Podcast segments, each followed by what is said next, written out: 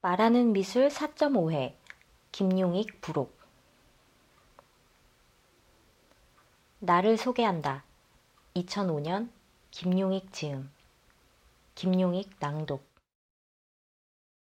이제부터 낭독하려는 나를 소개한다라는 글은 2005년 내가 미술인 회의라는 단체에서 활동할 즈음 마침 제1기 문화예술위원 공모가 있어서 미술인 회의 단체 추천으로 옹모할 때 쓴 것이다. 10년 전 글이라 지금 나의 생각과는 다소 다를 수 있으나 10년 전의 내 모습을 그려 보여준다는 의미가 있어서 소개한다. 참고로 최진욱, 안규철 두 분의 추천서까지 곁들였으나 나는 탈락했고 김정원 화백이 뽑혔다.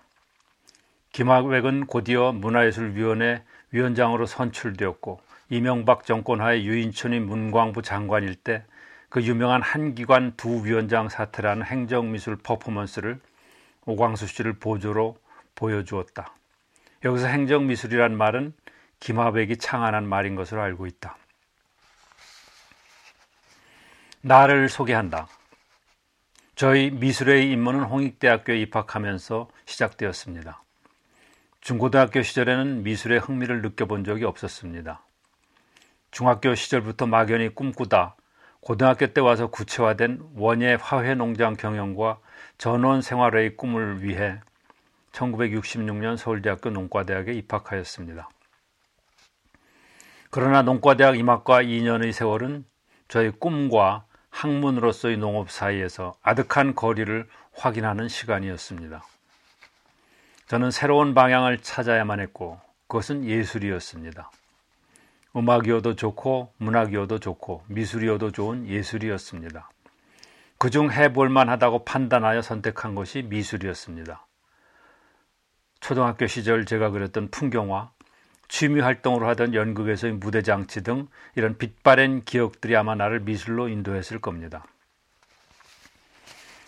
1968년 홍익대학교 미술대학 회화과로 다시 입학했고 작가로서 미술 교육자로서 오늘에까지 이르렀습니다. 돌이켜보면 저는 어려서부터 미술 공부를 하여 미술을 나의 숙명처럼 받아들였다기보다는 농업을 버리고 지극히 자의적으로 미술을 선택하였고 이러한 나의 경험과 선택은 미술과 나 사이에 일정한 거리를 항상 유지하게 하였습니다. 다시 말해 미술, 작업, 작품에 무반성적으로 행복하게 투신하는 것이 아니라 언제나 나는 왜 그리나, 무엇을 그리나, 누구를 위해 그리나 이런 의문들을 품어보고 골똘히 생각하는 그런 괴로운 타입의 미술가가 되었던 것입니다. 저는 점차 미술을 미술 그 자체 안에서 사고하기보다는 문화 안에서의 미술로 사고하는 성향을 갖게 되었습니다. 다시 말하면 생활과 사회 안에서의 미술을 사고하게 되었습니다. 모더니즘 미술보다는 공공 미술에 더 끌리게 되고 작업실에서의 창작 못지않게 제도의 개혁과 비판에도 관심을 가지게 되었습니다. 저는 미술 교육자로서 동시대 미술 현장과 미술 교육 현장을 부단히 연결하는 노력을 하고 있습니다. 대학 밖에서 이루어지는 컨퍼런스나 워크숍을 수업과 연계 짓거나 새로운 형식의 졸업 전시를 기획함으로써 미술대학이라는 제도 미술 교육이 빠지기 쉬운 미학적 타성과 안위를 경계하여 왔습니다. 작가로서의 저희 개인적인 작업은 모더니즘 회화의 폐쇄적 순결성에 짐짓 흠집을 내거나 모더니스트 작가로서의 브랜드화된 나의 과거 작업을 짐짓 지워버리거나 하는 것이었습니다. 최근에는 한국의 혈연 가족주의가 합리적인 사회 구성 원리를 대신해 버리며 각종 사회 문제의 근원이라는 사회학자들의 분석에 공감하면서 이러한 명제를 미술로 사고하고 있습니다. 저희 작가로서의 활동과 사고의 이러한 점진적인 변화가 결정적인 계기를 맞게 된 것은 아마도 1998년에 있었던 광주 비엔날레 정상화를 위한 범미술위원회의 위원장직을 떠맡게 되면서부터였던 것 같습니다. 그 위원회의 활동은 그 자체로서는 결코 성공적이라 말할 수 없었지만 그 이후 화단의 새로운 기류와 새로운 감수성을 대변하고 이끌어 나갈 조직태의 필요성을 느끼게 되어 대한공간 풀을 설립하면서 거기에 깊게 관여해오고 있습니다. 작년에 풀이 법인이 되면서 현재 제가 대표이사로 되어 있습니다. 또한 미술인회의 창립 과정부터 관여하여 제1기 운영위원을 맡기도 했습니다. 현재는 미술인회의 웹진 편집위원입니다. 저는 재현과 이미지가 넘쳐나는 도시 문화의 스펙타클에 특히 젊은 미술인들이 미혹되어 있으며 이런 상황에서 미술의 대중화는 자칫 대중에 대한 미술의 교태에 불과할 수도 있다는 견해에 동의합니다. 미술 시장의 활성화도 미술의 독이 될 수도 있다는 견해에도 물론 강력히 동의하죠. 그러나 미술 시장의 힘은 앞으로도 유구할 것이며 미술인들은 애초로이 거기에 일희일비할 것입니다. 미술은 시장으로부터 보호되어야 합니다. 대중의 교태를 부리는 미술이 아닌 미술. 도구적 합리주의와 개인주의 성공신화, 능력주의로부터 밀려난 것들을 보듬는 미술은 무정한 자본으로부터 보호되어야 합니다. 이것이 저의 미션입니다. 이 보호의 주체가 미술가 개인이 되기엔 너무도 버겁습니다. 미술을 위협하는 힘이 너무 강해졌고 미술가 개인의 힘은 상대적으로 더 약해졌기 때문입니다. 보호의 주체는 그 어떤 공공의 힘이 되어야겠죠. 미술가가 자신의 창작의 밀실에서 세상 모르고 행복하게 작품과 미래를 나누는 꿈은 하나의 꿈으로 고이 간직하고 제가 공공의 장으로 나설 수밖에 없는 이유가 여기에 있습니다. 좋은 작품의 기준 1987년 김용익 지음 김용익 낭독 이 좋은 작품의 기준이란 글은 1987년 2월 월간 재정이라는 잡지의 표지에 작품을 올리고 표지 작가의 변이라는 코너를 위해 쓴 글이다. 월간 재정은 1948년에 창간된 새 시대의 지혜 월간 경제 종합지라고 표지에 써 있다. 여기에 표지 작가로 참여하게 된 것은 요즘 단색화 작가로 핫하게 부각되고 계신 고 윤형근 선생님의 추천으로 글이 된 것이다. 원고료로 용돈 벌이나 해보라고 하셔서. 표지 작품은 무죄라는 제목의 붉은 판지를 도려내고 잡아 빼고 한 작업이다. 윤형근 선생님은 나의 은사 아닌 은사본으로 그분과 나의 교우 관계는 70년대 화단 이면사의 흥미로운 일부를 이루는 것으로 따로 쓸 기회가 있으면 쓰겠지만 우선은 공간 1989년 11월 호에 쓴 윤형근에 관하여란 아티클을 읽어보시길. 좋은 작품의 기준. 내가 생각하는 좋은 작품이란 다음과 같은 것이다. 첫째, 만드는데 힘, 노동력이 적게 드는 작품일수록 좋은 것이다. 둘째, 만드는데 돈이 적게 드는 작품일수록 좋은 것이다. 셋째, 만드는 기술이 특별한 것이 아니어서 누구나 똑같이 만들 수 있는 작품일수록 좋은 것이다. 넷째, 운반하기 쉽고 편리한 작품일수록 좋은 것이다. 다섯째, 좀 찢어진다든가 더럽혀진다든가 약간 부서져도 괜찮은 작품일수록 좋은 것이다. 나의 이 기준은 7년 남짓 동안 천을 사용한 작품을 주로 제작해 오던 중 얻은 결론이다.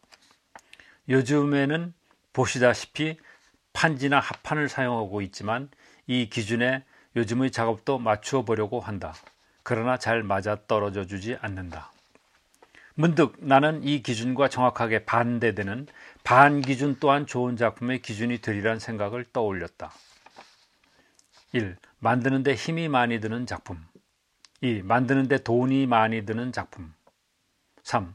특별한 기술이어서 아무나 흉내낼 수 없는 작품 4. 운반하기 까다로운 작품 5. 조금의 파손이나 훼손으로도 망치게 되는 작품 이렇게 써놓고 보니 요즘의 작업은 이 반 기준들을 모두 만족시키는 것이 아닌가?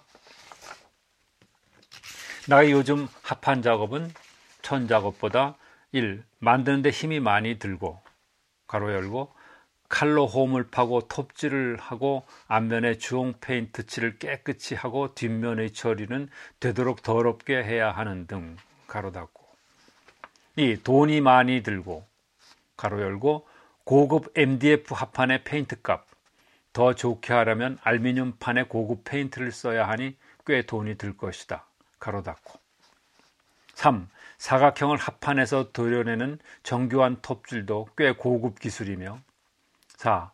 이리저리 도려낸 합판은 휘청휘청하여 운반에 꽤 조심을 해야 한다. 5. 그리고 깨끗한 주홍 페인트 칠은 긁히거나 더러워지면 안 된다 등이다. 나는 왜 미술을 하는가의 2011년 서문 김희진 지음 예의정 낭독 현실문화 출판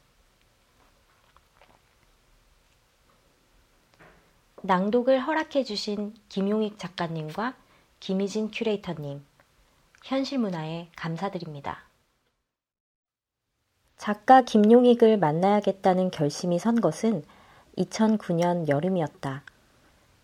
미술의 화려한 이면 뒤에 마음의 가난을 더 이상 숨길 수 없어서였다. 마음은 가난해지는데 점점 더 바빠지는 문화 경영에 지쳐서였다. 정권이 교체되고 사회 전반에 걸친 지도층의 물갈이를 보면서 미래에 대한 희망과 비축 양분이 고갈된 시대적 갈증도 있었다고 기억한다. 언행이 일치하고 기품이 있으며 생각이 개방적인 정말 큰 작가를 만나고 싶었다. 직관적으로 김용익을 만나러 양평으로 향했다. 질문은 간단했다. 그는 미술을 무엇이라 보는가, 그리고 왜 하는가였다. 그의 작업실에 간직된 헤아릴 수 없이 많은 작품을 보았고, 작성일이 정연하게 표기된 수백 편의 글들을 읽었다. 그렇게 2년이 지나 마침내 이 책이 완성되었다. 그런데 왜 그때 대뜸 작가 김용익이 떠오른 것일까? 그는 어떤 사람인가? 2011년 한국에서 문화일을 한다는 사람들에게 김용익은 과연 어떤 존재인가? 김용익은 이 시대 한국 미술의 살아있는 양심이다. 그는 부지런히 탐구하며 기초를 다지는 건실한 양심이다. 자신의 개념을 몸으로 살아보며 과오를 고백하고 수정할 줄 아는 겸손한 양심이다. 현실에 대한 실질적인 판단을 놓치지 않는 냉정한 양심이다. 시대의 불의에 분노하고 솔선수범하는 책임감 있는 양심이다. 자신의 성찰을 기록하고 남의 말에 귀 기울여주는 친절한 양심이다. 상식과 정도를 지키고 자신이 하는 일의 품위를 지키는 고귀한 양심이다. 그리고 자신의 과업에 종속되지 않는 자유로운 양심이다. 한국 현대미술사에서는 작가 김용익을 이른바 70년대 한국의 전위미술 가운데 개념주의 모더니즘 작가군, 즉 일본을 거쳐 수입된 모더니즘과 미국의 미니멀리즘을 당시 한국의 문화현실에서 비판적으로 수용하여 미술에 대한 직물적 지각과 체험, 개념 간의 결합을 추구한 작가군으로 분류한다. 하지만 본격적인 학술 연구도 못 되면서 현실적으로 와닿지도 않는 미술 내에서의 이러한 범주 구분은 작가 김용익을 파악하는데 별 도움이 못 된다. 왜냐하면 김용익은 미술 작품을 생산하는 사람이라기보다 미술이라는 기호에 대한 인식을 생각하고 그대로 살아가는 사람이기 때문이다. 김용익이라는 작가는 보이는 대로 그리는 미술에서의 재현성이나 그렇게 탄생한 미술 작품에 대한 우상 숭배주의, 신비주의, 자율성과 대치되는 지점에 서 있다. 그가 말해온 미술에서의 개념은 도상은 물론 아니고 시사적 주제나 주관적 메시지도 아니며 미술이 성립되는 기초 전제, 즉 천이건 나무판이건 물질이라는 것과 이미지라는 것이 어떻게 서로가 서로를 잡아먹지 않고 팽팽하게 공존할 수 있을까 하는 미술이라는 명제 자체의 성립 근간에 대한 것이다. 도대체 어느 전제 하나 주어진 대로 받아들이는 호락호락한 사람이 아니다. 그럼에도 그것을 짚지 않고 미술의 기호만 양산하고 있을 수 없기에 그러면 그 불투명한 전제가 부지불식 중에 지적 권력이 되고 제도가 되기에 그는 그 논제를 최대한 논리적으로 해석하여 구체적으로 실습한다. 개념을 세워놓고 개념에 대해 기술하기보다는 개념을 체험하며 내부로부터 관통하여 끝을 보고자 하는 김용익의 생철학이 여기에서 나온다. 어떤 명제를 검증하는 방안은 그 명제의 논리를 살아보는 것이기에 그는 자신의 삶의 방식 자체를 미술의 실험장으로 운영하였다. 말하긴 쉽지만 그는 철학대로 사는 삶을 선택하였고 학문을 임하는 자세로 미술과 삶에 임했다. 논리와 순리부터 가까이, 더 가까이, 그리고 절망의 완수 장은 1975년부터 2005년에 이르는 미술 존재에 대한 실험과 검증을 보여주는 장이다. 생각의 장을 열어 젖혀야 하는 미술이 그렇게 될 수 없게 만드는 여러 층위의 갑갑한 관습에 그는 미술로 균열을 가한다. 그림 대신 바탕천을 걸어두고 그림의 이불질을 삽입하여 밀봉된 작품 서사에 간섭하고 아예 그것을 포장박스에 넣어버리고 그림 위에 글을 앉히고 결국엔 구멍을 낸다. 이 시기 김용익의 글은 자신의 행위에 대한 해제이자 사유의 기록이다. 당신은 미술이 미술관이나 화랑 같은 갤러리 환경을 벗어나지 못하고 미술을 감상하기는 커녕 접한다고 할 만한 관객층이 형성되어 있지 않았던 시절이다. 그만큼 화이트 큐브에 걸려 있는 그림이 말해주는 대로 받아들여야 한다는 인식이 강했던 시절이란 뜻이다. 당시 미술의 논제는 갤러리 미술의 논제였고 김용익은 당대의 미술 논제에 치열히 대응했다. 그리고 그는 좁은 현대 한국 미술의 지평에서 자신의 미술 행위조차 반성의 대상으로 삼아 마침내 자신의 모든 미술 흔적을 지워버린다. 미술 평론가 박창경의 표현대로 미술을 하면서 미술을 반성하는 양날의 칼이 자신에게 돌아오는 부메랑임을 김용익은 잘 알고 있었다. 그렇기에 그는 절망에 후회하기보다 절망을 완수했다. 당연한 귀결이겠지만 김용익은 이어 보다 넓은 전시장 밖의 현실로 미술학의 국면을 전개해 나간다. 당신들의 낙원에서 우리들의 낙원으로는 이른바 공공이라는 지평에서 미술의 존재 의미와 미술만이 할 수 있는 역할을 탐구한 장이다. 그는 이른바 공공미술은 환경미화 용품으로서의 공리주의적 미술이 아닌 문화적 아비투스, 즉 문화적으로 생각하는 태도를 키우는 행위라 역설한다. 그리고 미술대학 선생님으로 각종 공공미술제 평가위원으로 전시에 참여하는 작가로 문화사회로 가는 일상을 만들어 간다. 요즘 현장에서 말하는 문화 비평, 제도 비평을 현장에서 실제로 운용한 것이다. 특히 미술 민주화의 지평을 위하여와 아이들아, 이것이 우리 학교다. 그리고 제가 왜 이럴 수밖에 없는지는 그 지평을 향하면서도 김용익이 견지한 날카로운 현실주의와 구체적 실행 방안, 지난한 설득 과정을 보여주는 이 책의 백미라 하겠다.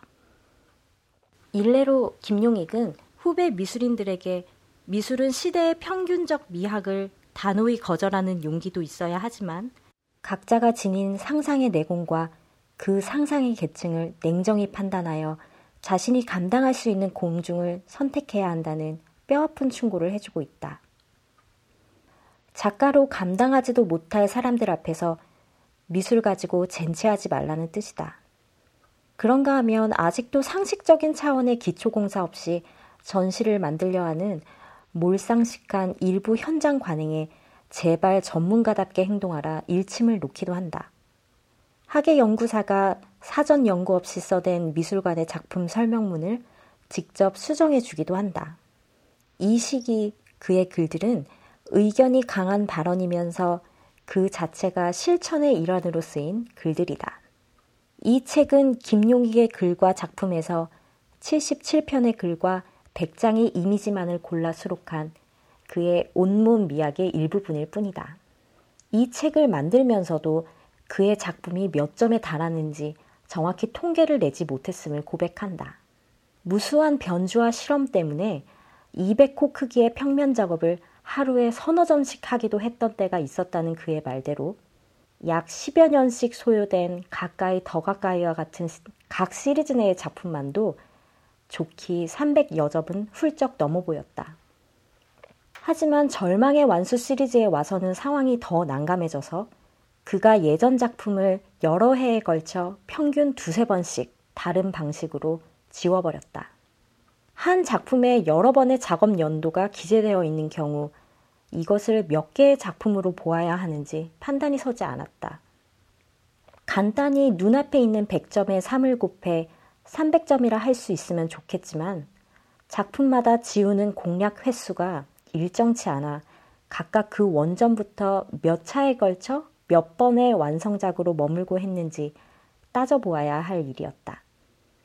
시리즈 내에서도 각 변주 모티브마다 드로잉과 판화로 완벽히 전이시킨 또 그만큼의 작품들이 있었다.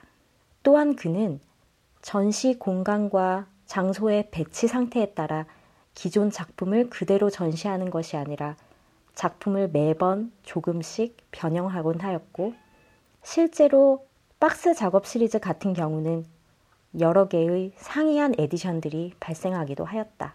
이에 더해 작품을 순리대로 두는 그의 철학대로 야외에 반영구적으로 설치한 대지미술 계열의 작품들의 경우는 일부 분실, 폐기, 풍화된 작품들도 있었으니 우리 미술 연구에서 가장 취약한 정밀한 기록 체계의 수립이 절실하게 요구되는 일이었다.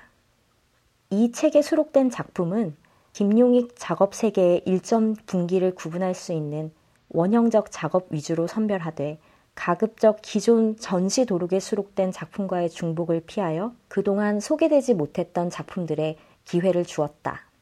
또한 여러 해의 작업 시기가 적혀 있어 역사성이 높은 작품은 대부분 수록하고 각 명제의 복수계의 제작 연도를 모두 기입하였다. 전체 작업량을 대략 파악한 다음에도 문제가 생겼다. 미술로 미술 전제의 내부에 균열을 가하는 그의 전술대로 김용익의 작업은 미세한 흠집, 얼룩, 먼지, 터럭 한호 오라기 등으로 제시되는 경우가 많다.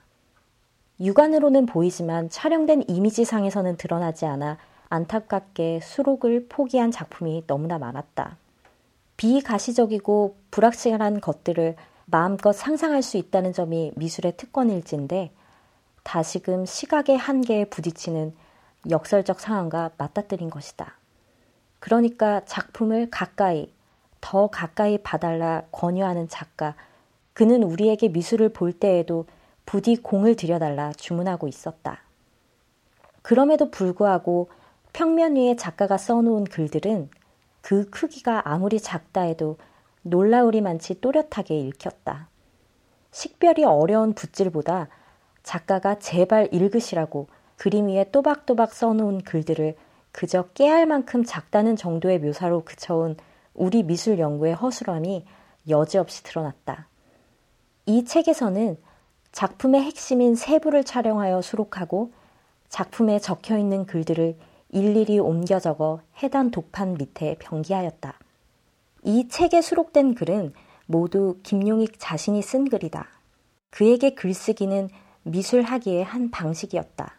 그는 작업의 과정 일부로, 작품 해제로, 생각의 기록으로, 스스로의 실천 방안으로, 무엇보다 타인에게 말을 거는 대화의 노력으로 평생 글을 썼다. 책에 실린 글은 크게 칼럼 성격의 에세이와 작품에 동반되는 설명문, 작품 위에 쓰여 있는 메모로 나뉜다. 이들은 작가가 여러 사회적 위치에서 다양한 독자의 입장을 고려하며 쓴 글이라 그 성격과 층위가 조금씩 다르면서도 일관된 흐름을 따른다. 따라서 이 책은 글을 삭제해내기보다 순서를 조율하여 독자들이 각 장에서 먼저 작가의 생각을 읽고 작가의 설명과 함께 작품을 보며 이윽고 작품 위에 쓰인 메모를 들여다보는 식으로 배치하였다. 부디 이 책이 향후 연구자들의 작품에 대한 철저한 실증 조사와 분석에 도움이 되었으면 하는 바람이다. 작품에 대해 이토록 소상히 설명하고 부지런히 기록해온 작가 앞에 현대미술의 난해함과 비소통성을 어찌 불평하랴. 김용익 연구의 시작은 무수한 작품 외적 담론 이전에 그가 제공하는 풍부한 요소에 공을 들이는 것부터 시작되어야 한다. 이제 문두에 던졌던 질문으로 돌아가 본다. 작가 김용익은 미술을 무엇이라 보는가, 그리고 왜 하는가. 그에게 미술은 미래의 에너지가 되는 것을 꿈꾸고 설계하는 일이다. 그것을 가로막는 것들에 덫을 놓고 논리적으로 수정해 나가는 일이다. 논리를 극한으로 전개하면 그것은 다름 아닌 순리에 닿게 된다. 결국 미술하기는 인간이 순리대로 살기 위해 행하는 온갖 몸부림이 된다. 책의 마지막 장인 무통 문명에 소심하게 저항하기 위해서 우리는 순리대로 살기 위해 일상의 작은 혁명을 고요히 치르고 있는 김용익을 만난다. 순리대로 살기 어려워진 사회에서 순리와 상식을 지키기 위해 김용익은 여전히 미술을 하고 있다. 우리가 사는 도시에서 구현 가능한 순리가 어디까지인지 스스로 몸을 깨쳐가며 일러주고 있다. 문명에 대한 통찰을 잃은 그의 마지막 장은 책의 발간과 함께 준비될 소개전에서도 확인하실 수 있겠다. 책을 만드는 과정은 뜨겁고도 유쾌했다. 끝까지 긴장을 늦추지 않은 강유미, 김소영 공동 편집자님, 사진 기술의 극한에서 고뇌했던 바라 스튜디오의 홍철기님, 슬라이드를 손으로 닦으며 복원하느라 애쓰신 김경호님, 거대한 정글과 같은 내용을 명쾌히 구획 잡아주신 현실문화 김수기 대표님, 그것을 정연하게 가시화시켜 주신 정보환 디자이너님, 교정교열에 또 야근을 하셨을 현실문화와 아트스페이스풀 식구들에게 감사한다. 여기에 도달하기까지 줄곧 우리의 닻이 되어주신 김용익 선생님께 가장 감사드린다. 2011년 7월 김수영의 풀을 기억하고 김용익이 한때 일했던 구기동 풀에서 김희진